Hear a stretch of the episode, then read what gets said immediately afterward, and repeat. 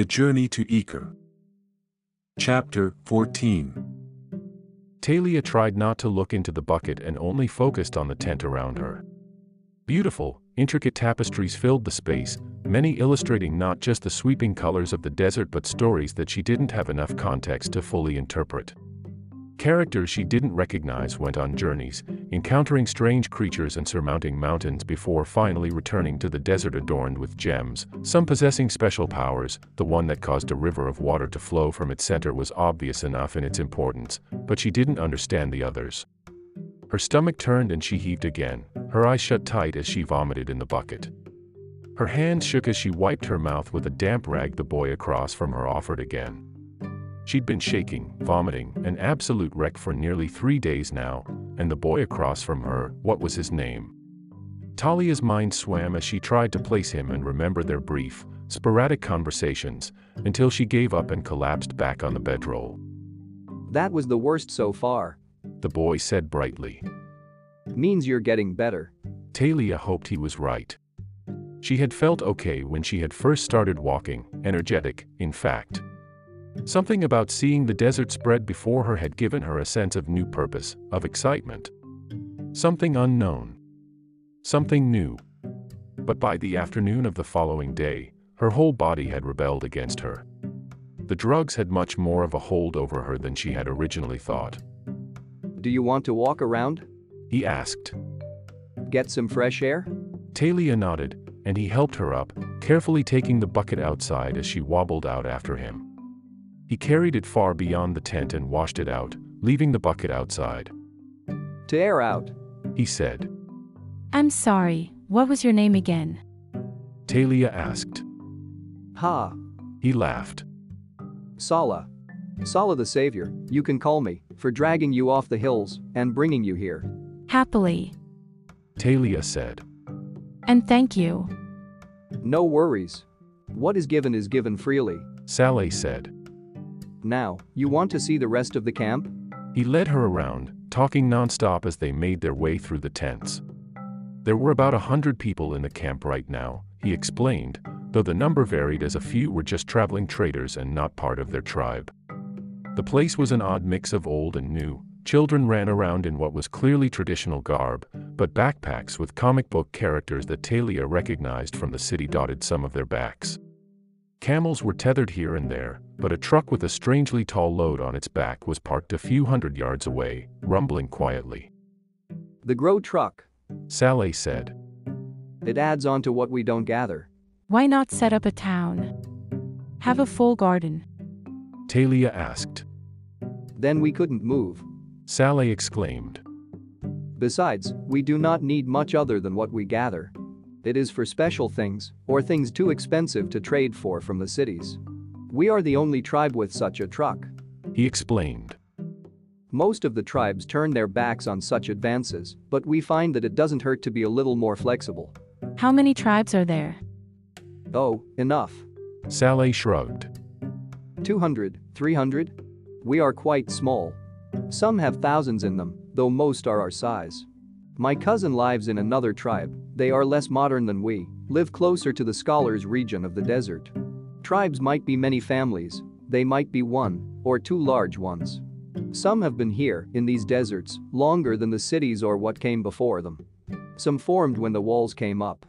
Those who knew they could not be contained. He said and smiled at her. Like you.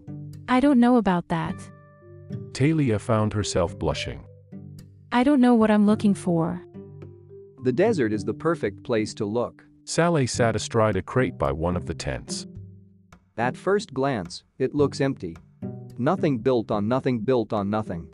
But you watch a little longer, and there is the desert mouse, the snake, the hawk. These are the people, riding their camels. There is the temple washed away, the temple rebuilt, the people attending. Everything is out here, and there is nothing to tie it down or hold it back. You're quite the philosopher. Talia said. I've studied, he replied. Now, you sit too, and tell me what brought you puking to my home. Talia sat facing him, staring down at the sand beneath her feet.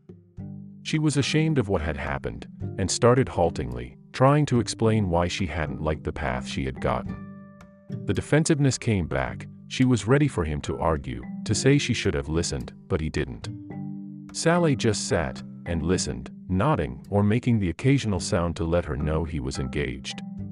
Talia found herself talking more and more, going through the whirlwind of the last month, how she had ended up with Elliot and the others and gotten so far off track.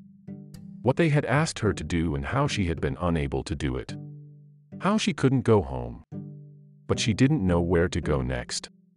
Saleh waited patiently until she was done and did not speak immediately when she was finished.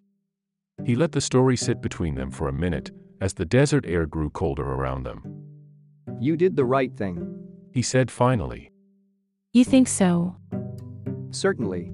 He nodded. You knew they were asking something out of your character. And you did not go along with it.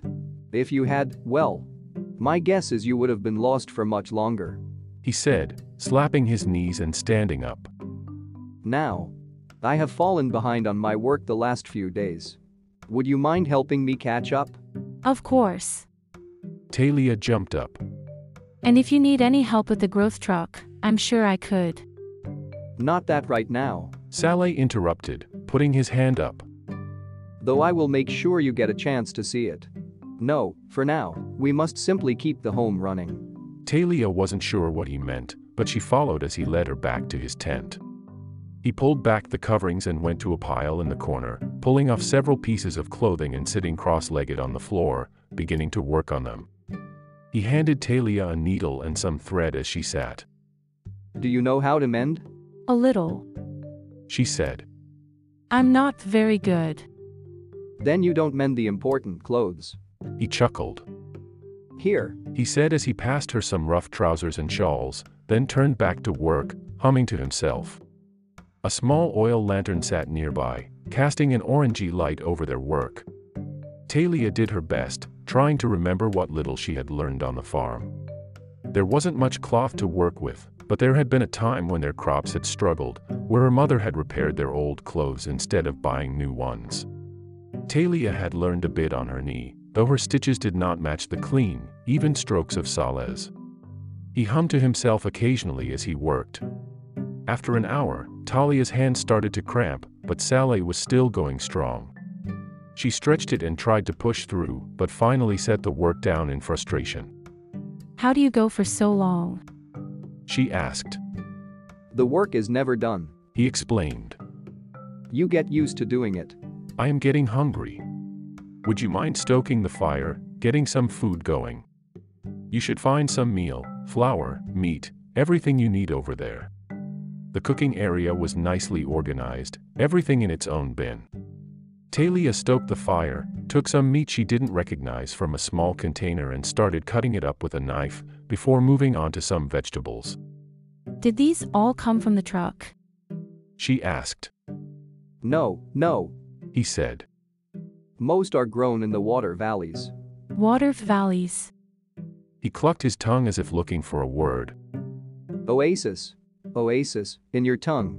You can grow crops around them. We have a few on our path, we'll stay there until the garden is grown up. Some we trade for, some in the truck, but all those are ones we've grown in the desert. It's incredible you can do that here. Talia said, oiling the pan and putting some pieces into grill. All my research on growing before the hydroponic gardens took over, you needed particularly fertile soil to grow in. And acres of land to produce enough. We've got no shortage of land here. Saleh pointed out. And the foods we grow are hardy, the same as us. Everything else people use? It's just extra. I'm sure if your cities were not so contained, you wouldn't need as many gardens packed together to supply them all. It could all be spread out. Sure, Talia said. but it is easier in the cities. No dust storms, or drought, or anything like that. It's all metered and controlled. As long as our equipment is working, we can get what we need. And when the equipment breaks down, we fix it. Talia said. I'm quite good at it. But what if you can't? What if it all runs out? Saleh shook his head. I could never depend on something that could be taken away. Even our truck. It is nice, sure. But if it becomes too much trouble? Or breaks and we cannot fix it. We have plenty of food. Maybe a little less flavor, but there are ways to get that, too, eventually. I can always trust my hands to do what needs doing. He said, and lifted them in demonstration. And if they get too old to work, I have the people around me to help. The cities have been thriving for decades. Talia said, suddenly feeling defensive of her home. And they will, for hundreds of years from now.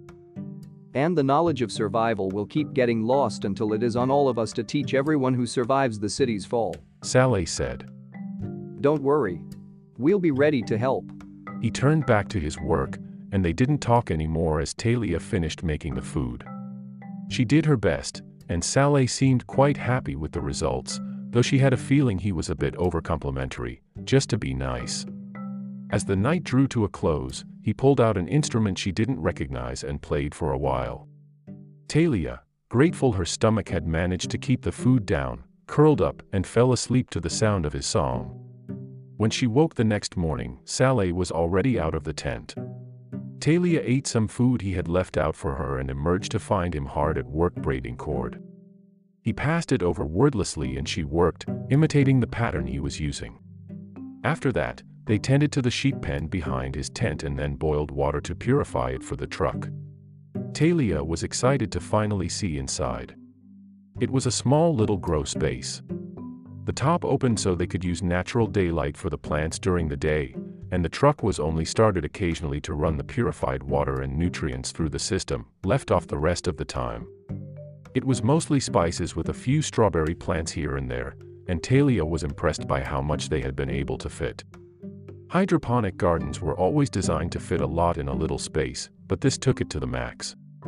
She was able to spot and fix a few leakages, which won the two of them a round of drinks with some older men who seemed to make it their job to studiously watch the comings and goings of everyone in the camp. But after that brief break, they were back to work again, hauling water, fixing more clothes, and Talia was pulled away to help some of the women weaving. By the time dinner came around, she was exhausted, shaking from the sheer amount of work she had done, which was a nice change from the shaking she had felt from her withdrawal sickness. Saleh seemed tired, too, and didn't play that night, turning in as soon as they had eaten. Talia stared up at the ceiling of the dark tent. Her body was sore, but it felt good. Productive. Working on the farm took plenty of effort, but so much of it was automated. Nearly everything they had done that day had been done by hand, and she traced her palm where she could feel the raw edges of forming calluses. Saleh seemed to like her company. It was a straightforward life, if a hard one, and it was nice to be really doing something after weeks of nothing. Are you ready for tomorrow? Saleh asked from his side of the tent, surprising her. She hadn't realized he was up, too. What's tomorrow? All that and more. Saleh said. We're moving the camp in two days. Plenty to do to prepare. Talia felt her muscles ache in protest. Even more.